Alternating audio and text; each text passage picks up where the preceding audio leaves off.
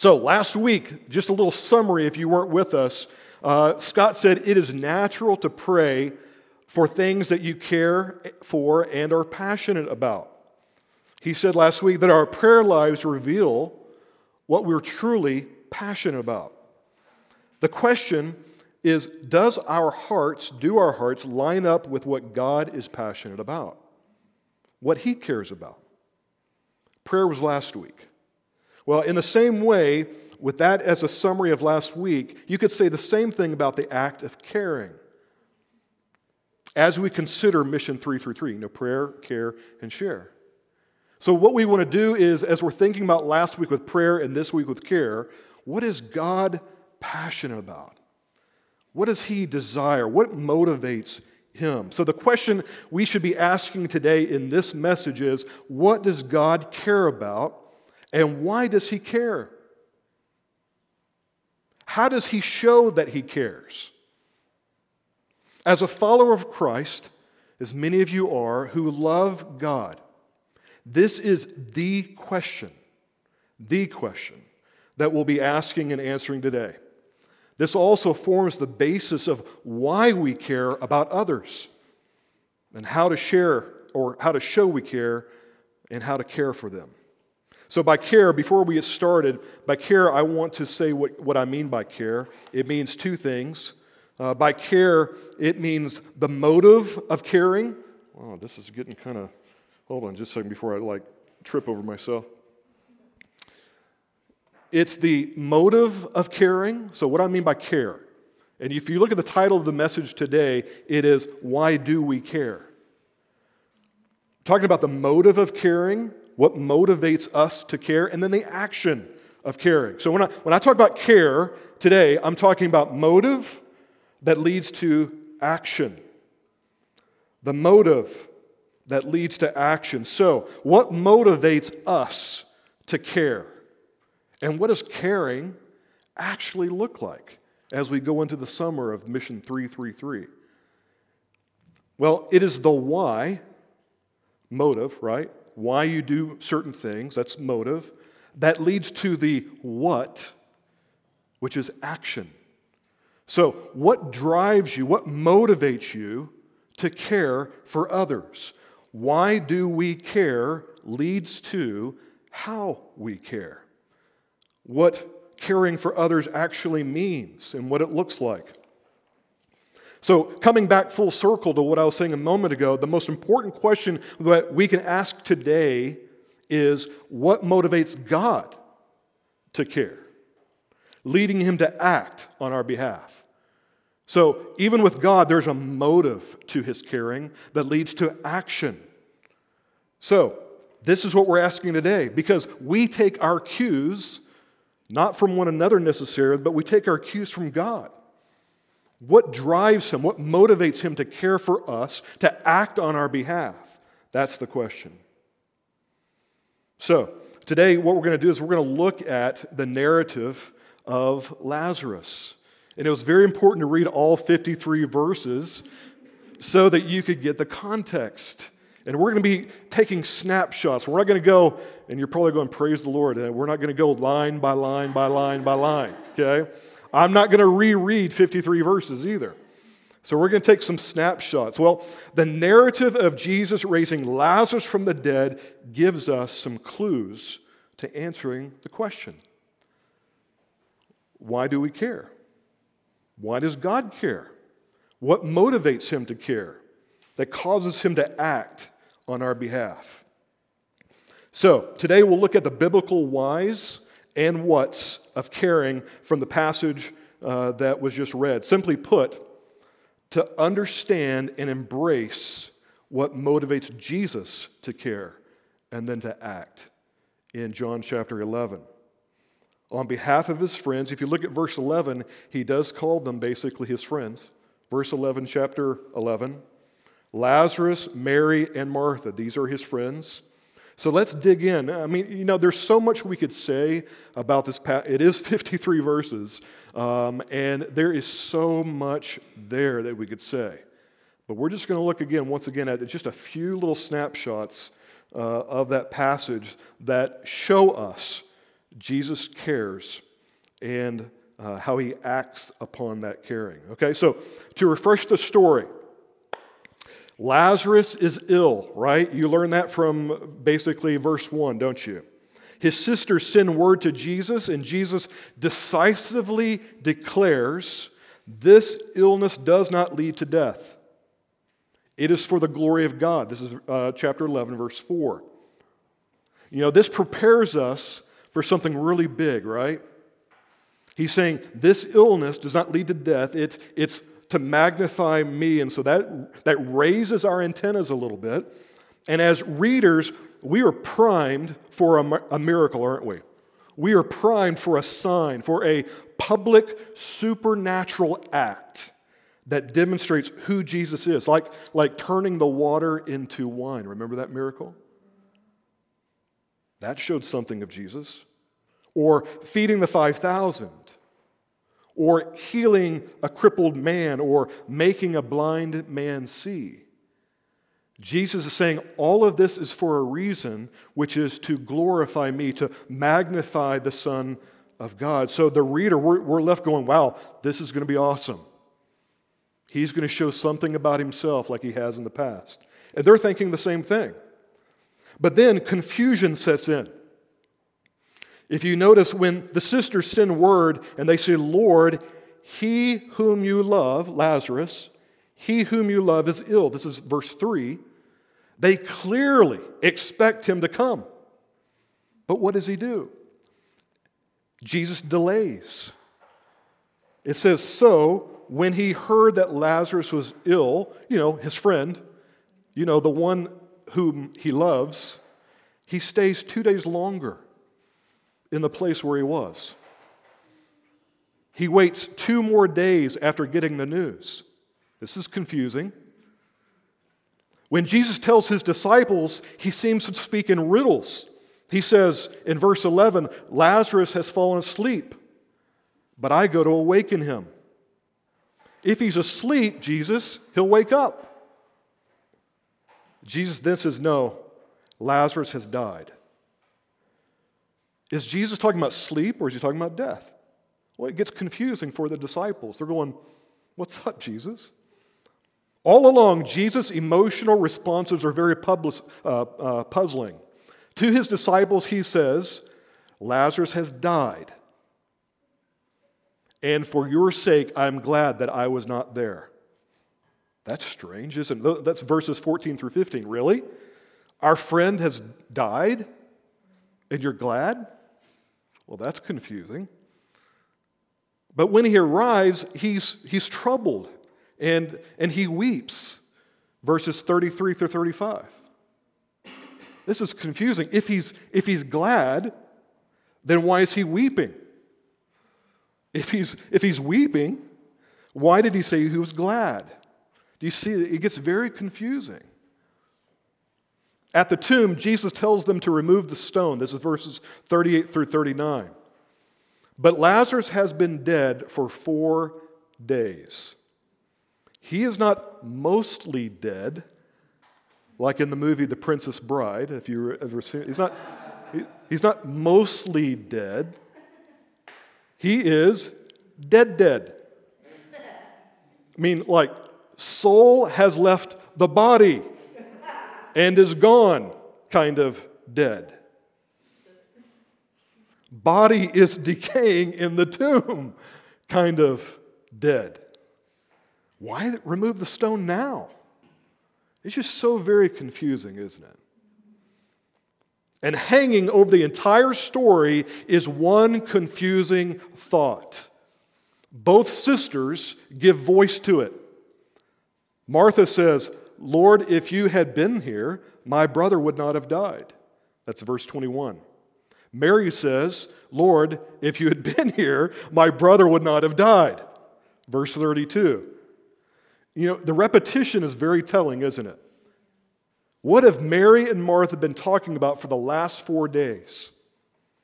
What have they been saying to each other and over and over again in the face of this tragedy? If, you know, if only he had been here, none of this would have happened. Finally, the mourners explicitly raise the question that haunts this whole story, this whole confusing story. Could not he, this is verse 37, could not he who opened the eyes of the blind man also have kept this man from dying? That's a good question. And so while Jesus' words at the beginning prepares for something really big, glory, uh, you know, magnifying the Son of God, the miraculous, for signs that display the glory of Jesus, the people in the story are living in confusion now. This whole episode that we've read about, verses 1 through 53, just doesn't make sense to us. It doesn't make sense unless, here's the point, unless you know the end of the story. And unless you understand what is motivating Jesus to do the things that he's doing. I would have hated to have been the people who were not in our shoes, but who are living through the situation. How difficult it would have been to see your brother being ill to the point of death. Jesus is, this illness does not lead to death. Well, guess what? He died. So, one of the things we see from this passage, and this is point number one in your map. So, one of the things that we see from this passage that motivated Jesus to care and therefore act on their behalf and on our behalf is that he loved them. And, church, he loves you. he loves us. He calls Lazarus a friend. What gets them through this confusing time, and this could be a whole nother sermon, is that there's this truth that's also hanging over this entire situation. He loves us. He loves us. And He has the power to do something about this situation. Verse 11, once again, he says, Our friend Lazarus is asleep, but I go to awaken him. But this was not just a mere acquaintance kind of friendship. Jesus knew them and loved them. He had spent time with them. We see that in the very first part of the chapter. They knew him and they knew what he was capable of. Verse 3 says this Lord, he whom you love is ill. Verse 5 Now Jesus loved Martha and her sister and Lazarus.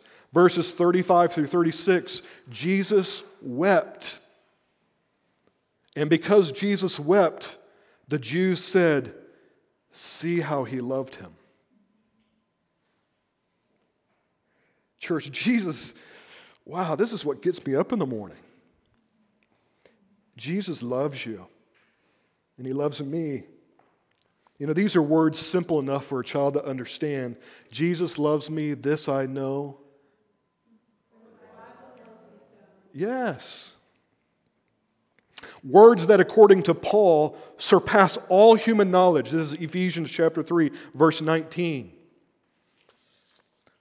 So unfathomable is the love of Jesus that we even, this is what the Bible says, that we even need spirit wrought strength to comprehend its length, its width, its height, and its depth.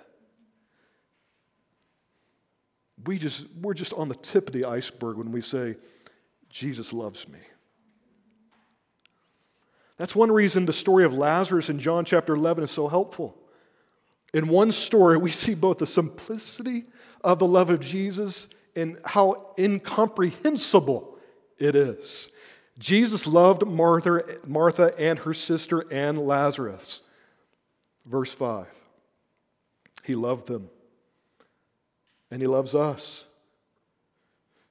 And he loves you. Let me see your eyes just for a moment. He loves you.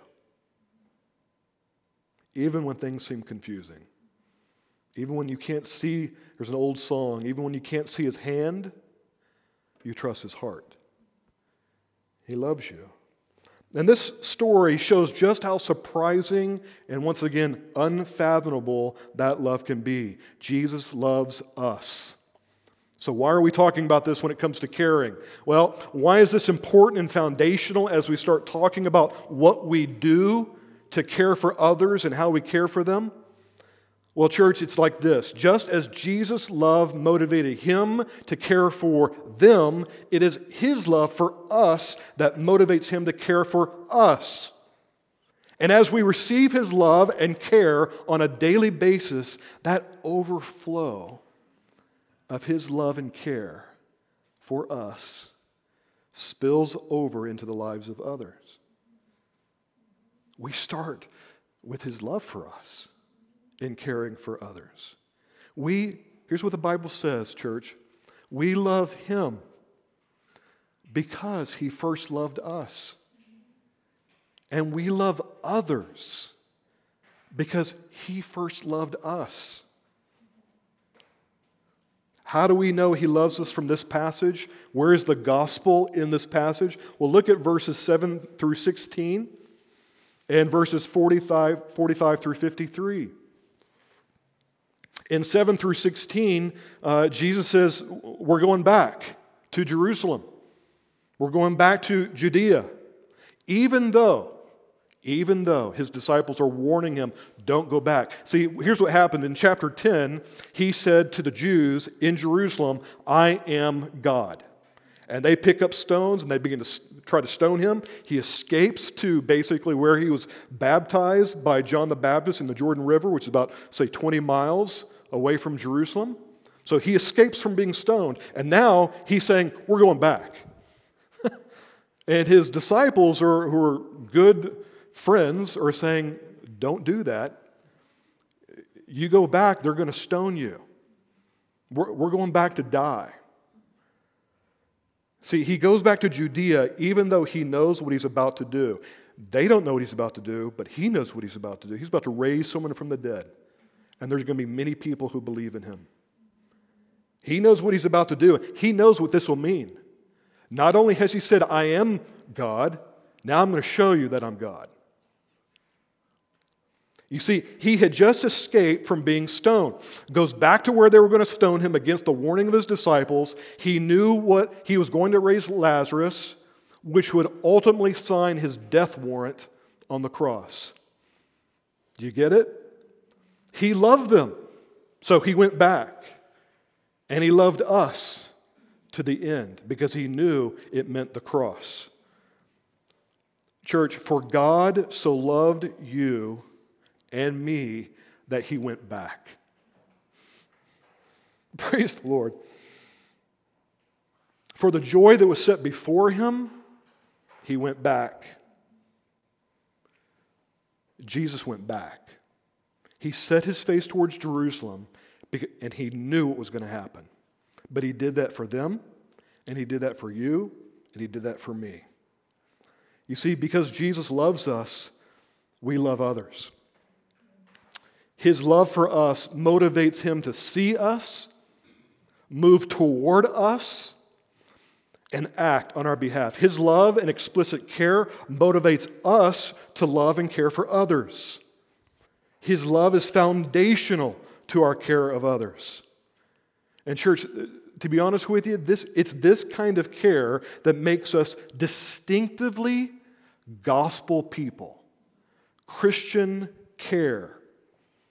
It's not based on uh, any sort of humanistic or religious kind of care. Humanism basically says you care for your fellow human being because, you know, they're humans, right? Uh, and when that doesn't go well, you kind of lose the fuel, right? You kind of go, well, I mean, they just gave me the finger. Can I say that? Sorry about that. Uh, they just said, you know, it didn't go well. So, well, you know, why should I even help these people who don't help me back? We don't do it for humanistic reasons. That's not what motivates us. It, it's religion doesn't motivate us either. It's not about I'm caring for you in order to be justified before God, to be for God to be pleased with me. That's not why we do it. That's religion. So it's not irreligion and it's not religion that motivates us. It's the gospel. It's Jesus and Him crucified who loves us that motivates us to care. And I can say to this person who loves me or doesn't love me, the reason I'm caring for you is because He loved me first. and He cared for me first. That's why I care for you. That's why we start here. This is what makes our care distinctively Christian. Our care is based on a relationship with the only one who loved us while we were yet sinners, the one who loved them and us to the end. And, church, in the same way as we're thinking about Mission 333 and care, His love motivates us to see others, to move towards them, and act on their behalf through our love and explicit care for them. But remember, this care is fueled by the gospel itself for no other reason but that He loves us. You see, His love motivates us, His love strengthens us when we feel like we can't care. His love causes others to feel loved and cared for in a way they've never felt loved and cared for because it's not our love, it's His love through us. It's His love that protects us and our identity when things don't go as planned. We're caring for someone and they, it doesn't go well. So, is our identity based in their love in return, or is our identity based in the love of Christ? His love protects us when things don't go as planned. His love is the fuel that drives us to care for others. You see, church, we care in motive and action because Jesus loves us and cares for us. The way we've said it in our church, it's being before doing. So that's number one. He loves us. Why do we care? Because He loves us. He cares for us. He has shown that He loves and cares for us. Number two, another thing that is motivating Jesus to actively care for them is that He cares about all suffering especially eternal suffering. Now, catch that just for a moment. If you're taking notes this morning, when it says, it should say in your map, right? That, what does it say? Help me. Jesus cares about. Yeah, there you go. So, part of this statement, part of this statement comes directly from a quote that says this. Here's the quote, and I really like this quote Christians care about all suffering, especially eternal suffering, right? So, the reason I heard that quote was because I was at a conference called CrossCon. And at this conference, the speaker was speaking to many 20 somethings, maybe even some 30 somethings. And social justice was a big deal. It still is a big deal. All right? And so he wanted to make very clear, okay, that, that whoever he was speaking to doesn't get it lopsided. That it's not just about eternal suffering, it is not just about immediate suffering, it's both. That Christians care about all justice, all suffering, but especially eternal suffering. There's a balance there. So we're going to talk about that in just a few moments. But let's look at the passage. Let's look for some support from this passage that Jesus cares about all suffering, especially, especially eternal suffering. Verse 33 When Jesus saw her weeping, and the Jews who had come with her also weeping, he was deeply moved in his spirit and greatly troubled. Verse 35 Jesus wept. In verse 38, then Jesus deeply moved again, came to the tomb. You see, Jesus wept. this too is love, Jesus' love leading to care. The crowds recognize it immediately. And when Jesus weeps at the tomb of Lazarus, they say in verse 36 See how he loved him. And in this, we see the amazingly complex and righteous emotional life of our Lord. On the one hand, he tells his, the disciples, Lazarus has died, and for your sake, I'm glad that I wasn't there. He's glad that he waited because he loves them. He's glad that he waited because he loves them. And then, when he gets there, he weeps. Why? Because he loves them. More than that, he is, the Bible says, deeply moved. Literally, if you look at those words, it means that he was angry and indignant towards suffering, righteous anger towards suffering. So, those words, deeply moved, means that he deeply cares about the suffering that was going on uh, with his friends.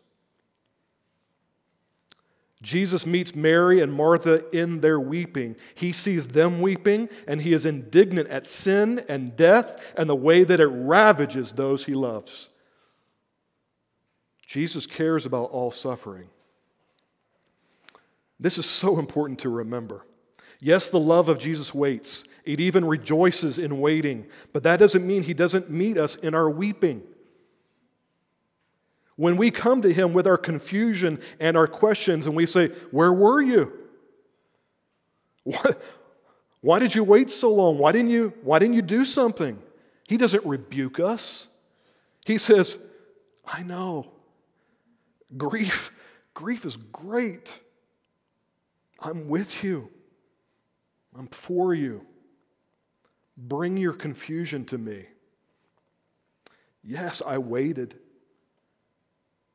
but I'm still with you because I love you. See, once again, Jesus cares about all suffering, especially eternal suffering. Jesus weeping shows that he deeply cares about all suffering. He has righteous anger towards suffering, he is indignant towards suffering. But he causes them to wait to show them something greater, something of eternal value. So now you're probably wondering why are we talking about suffering in a sermon about caring? Well, you may be thinking to yourself, well, that, that really escalated quickly, didn't it? Um, you may be saying to yourself, well, I thought the act of caring for someone was just helping my elderly neighbors take out the trash or taking food over to someone's house that just got out of the hospital. Well, you're right. It's all of that, but it's so much more than that. You see, the act of caring for the needs of others, no matter how large or how small, but not without caring for their eternal needs as well, it's not good. It's not biblical. It's not what Jesus did.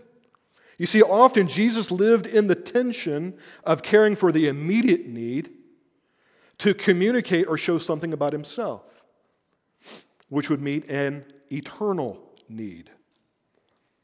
What do you do? What do I do? Do we, do we live in the, that tension as well, or, or are we lopsided? Because here's what usually happens you find some churches, some people that are, it's all about eternal suffering, which is important. We talk about this all the time. And let's just be clear what we're talking about. We're talking about God's wrath, we're talking about a literal place called hell. We're talking, this is not, um, I forget the word, extinctionism, where someone, you just extinguish somebody. No, they live in a literal place called hell. For those who are not in Christ, who have not put their faith in Christ, will live in a literal place called hell forever. That's where they will be. That's eternal suffering. You will be away from your Creator and facing wrath for all eternity. That's eternal suffering. Some churches, and I was raised in a church like raised, kind of raised, in a church like that, all about eternal suffering. And they said, to heck with the immediate suffering, to heck with the immediate needs of our community. Okay? Then you got some people, it's all about the immediate needs in the community. And there's very little sharing, if any at all, of eternal suffering and eternal needs. Do you get what I'm trying to say? So Jesus cares about all suffering, but especially eternal suffering. It gives, uh, do you see the tension? Jesus is living in that tension in this passage, and this quote is very helpful that I heard at CrossCon because this is what's happening in John chapter 11. It's, it's both. It's living in the tension of meeting immediate needs, caring for immediate needs, but not at the expense of eternal, and then vice versa. Does that make sense? So, Are we lopsided in how we care for people? This summer, Mission 333, please let's not be the church that's all about this at the expense of that, or all about that at the expense of this. Let's not be that. The act of caring for someone is to care for the immediate needs of others out of love for Jesus. We just talked about that, and them, no matter how large or small. It could be taking out the trash, it could be visiting in the hospital, uh, whatever. But this goes hand in hand in caring for their eternal needs as well. It goes hand in hand. See, that's the point. Yes, Jesus cared for their immediate need of physical life. He did. He cared for that. He raised Lazarus from the dead. But in meeting this need, he showed them an even greater need belief. Belief in the only Son of God who gives eternal life. Church, why do we care? Well, like Jesus, it is to share and show the transforming power of the gospel in caring for both the immediate and eternal needs of others. Why? Because Jesus cares about all suffering, especially eternal suffering. So that's number two. Number three. This leads to what we just talked about, leads to and supports the third motivation that we see in the scripture. Jesus desires all people to believe. If there's an overarching thing that's going on in John chapter 11, it's that right there. That Jesus desires all people to believe in him. We heard the following last week. 1 Timothy chapter 2 verse 4 says this, God desires all people to be saved and to come to the knowledge of the truth. He desires all people to be saved. Jesus desires all people to believe. Well, we see this very clearly in John chapter 11. And I, I want you to notice something. Notice the progression and the purpose of what's happening in John chapter 11. Jesus caring for an immediate need is important, but it leads to glory and caring for an eternal need. Look with me, verse 4. But when Jesus heard, heard it, that Lazarus was ill, he said, This illness does not lead to death. It is for the glory of God, so that the Son of God may be glorified through it. Glory is the first part. So let's add to it. Verses 14 through 15. Then Jesus told them plainly, Lazarus has died. But for your sake, or and for your sake, I'm glad that I was not there. Why? So that you may believe. Verse 25 Jesus said to her, This is Martha, I am the resurrection and the life. Whoever believes in me, though he die, yet shall he live. And everyone who lives and believes in me shall never die. Martha, do you believe this? Verse 40, Jesus says to her again, Did I not tell you that if you believed, you would see the glory of God? Verse 42, he's praying to the Father, Jesus is. He says, Father, I knew that you always hear me. Listen to Jesus' trust in his Father. I knew. I knew that you always hear me. But I said this on account of the people standing around, that they may believe that you sent me. So if you look prior to that, we're not going to go into that. He says something, and he says that not because he doesn't trust the Father, but because those around him will know, nope, yep, so that they'll believe. Verse 45. So, what's the result of all of this? The resurrection of Lazarus, all of that. Many of the Jews, therefore, who had come with Mary and had seen, keyword seen, what he did, believed in him. And then it says right after that, some believed, some didn't. And the religious leaders, verse 48, look at this. Caiaphas says, If we let him go on like this, everyone will believe in him. And the Romans will come and take away both our place and our nation. Right there, you see the motivation of the, of the religious leaders. But there are others that saw the glory of Christ through the resurrection of Lazarus. They saw his glory and then and said, Yes, that's amazing. That's who he is. And they believed. That's what Jesus was going for the entire time. Yes, he loved them. Yes, he cares about suffering. But ultimately, it's that right there that they may believe. Jesus desires all people to believe. See, this deep, radical, often counterintuitive love is what the whole confusing story has been about. The waiting, the riddles, the confusion, the weeping, the raising, all of them are designed to take us deeper so that we know the love of Christ that surpasses all knowledge.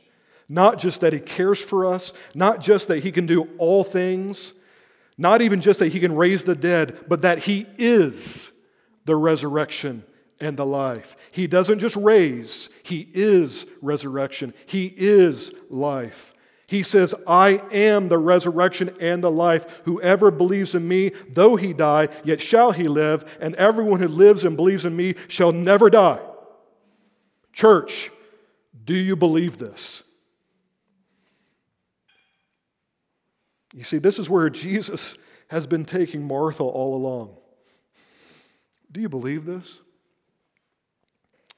With your brother lying in a tomb, knowing that I could have prevented it? Martha, do you believe this? You see, belief is the ultimate point of caring. Nothing else really matters in light of eternity. Yes, Jesus and us, we do not like all suffering. We dislike all suffering. But belief is the point. Eternal suffering is the point. The Bible says, when the Son of Man is lifted up and glorified, some people are given the eyes of faith to see how glorious He is. And when this happens, they believe. Jesus says, This illness does not lead to death. You're going to see my glory. I'm going to magnify myself. People are going to see me for who I really am. And guess what? Some are going to believe. Some eyes will be opened. Some of them will be born again. Some of them may not or will not. But that's, that's the progression and the purpose glory, sight, faith, receiving, believing that, yes, Jesus is who he says he is, and he is marvelous. If you look at the end of the book of John, John says, I wrote these things that you may believe. So, church, in conclusion,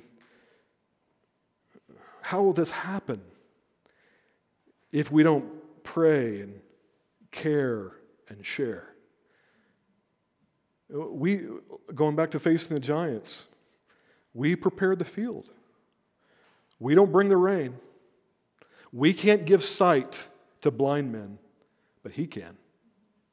So, what is our role? Our role is to prepare the field.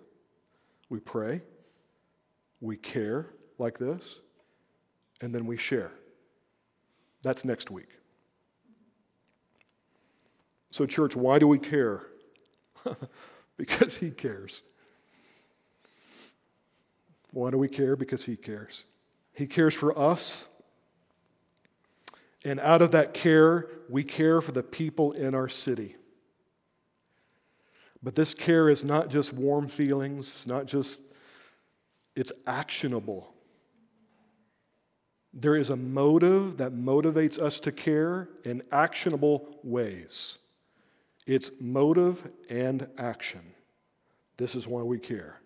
Because Jesus loves us, He hates all suffering, especially eternal suffering, and he desires all people to believe. And that's why we do what we do. That's why we're doing Mission 333. So, what I want you to do is I want you to think about the three people that you wrote down um, or that you've been thinking about or praying for. And I want you to, I want to encourage you to be think about how can I, in a very tangible way, meet an immediate or specific, we'll call it felt need in their life. How, it, it may not even be meeting it, okay? It may just caring for it. So I'm praying for that person. Now I'm looking for specific ways to meet an immediate or tangible felt need with the goal of, once again, their eternal need in focus. Prayer, care, and share. So, what I want us to do right now is I want us to, let's stand together.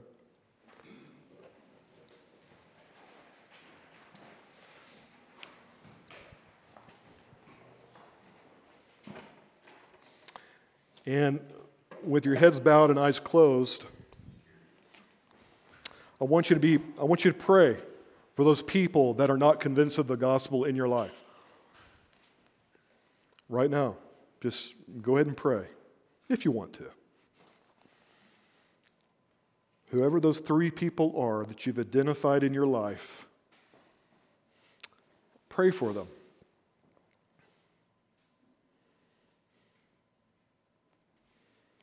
And then ask God to show you or provide a way for you to meet a very specific, tangible, felt need in their life that leads to caring for an eternal need that they have.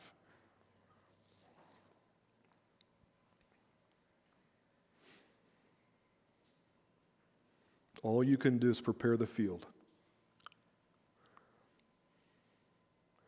So, Lord, as we think about these three folks, or maybe there's more, or maybe there's less, or maybe we don't even have three people in mind yet, Lord, I just pray that you would help us. Help us to identify one, two, three people that are not convinced of the gospel. Help us to pray for them, put them on our hearts and in our heads and in our path then God, give us the opportunities and the ideas to know how to care for them. Specifically, specific needs, God, would you help us to do that? Would you show us, would you help us to see the needs that are around us? And out of your love for us, their desire to, uh, your desire to be, save them, for them to believe, God, then would you help us to, you know, pray and then find that specific need to care for and then be able to share the gospel with them. Once again, uh, the foundation is your love for us. And so, God, would you help us to love you with all of our heart, mind, soul, and strength? And would that lead to more prayer, more care, and more sharing, especially with these folks that we have in mind? In Jesus' name, amen.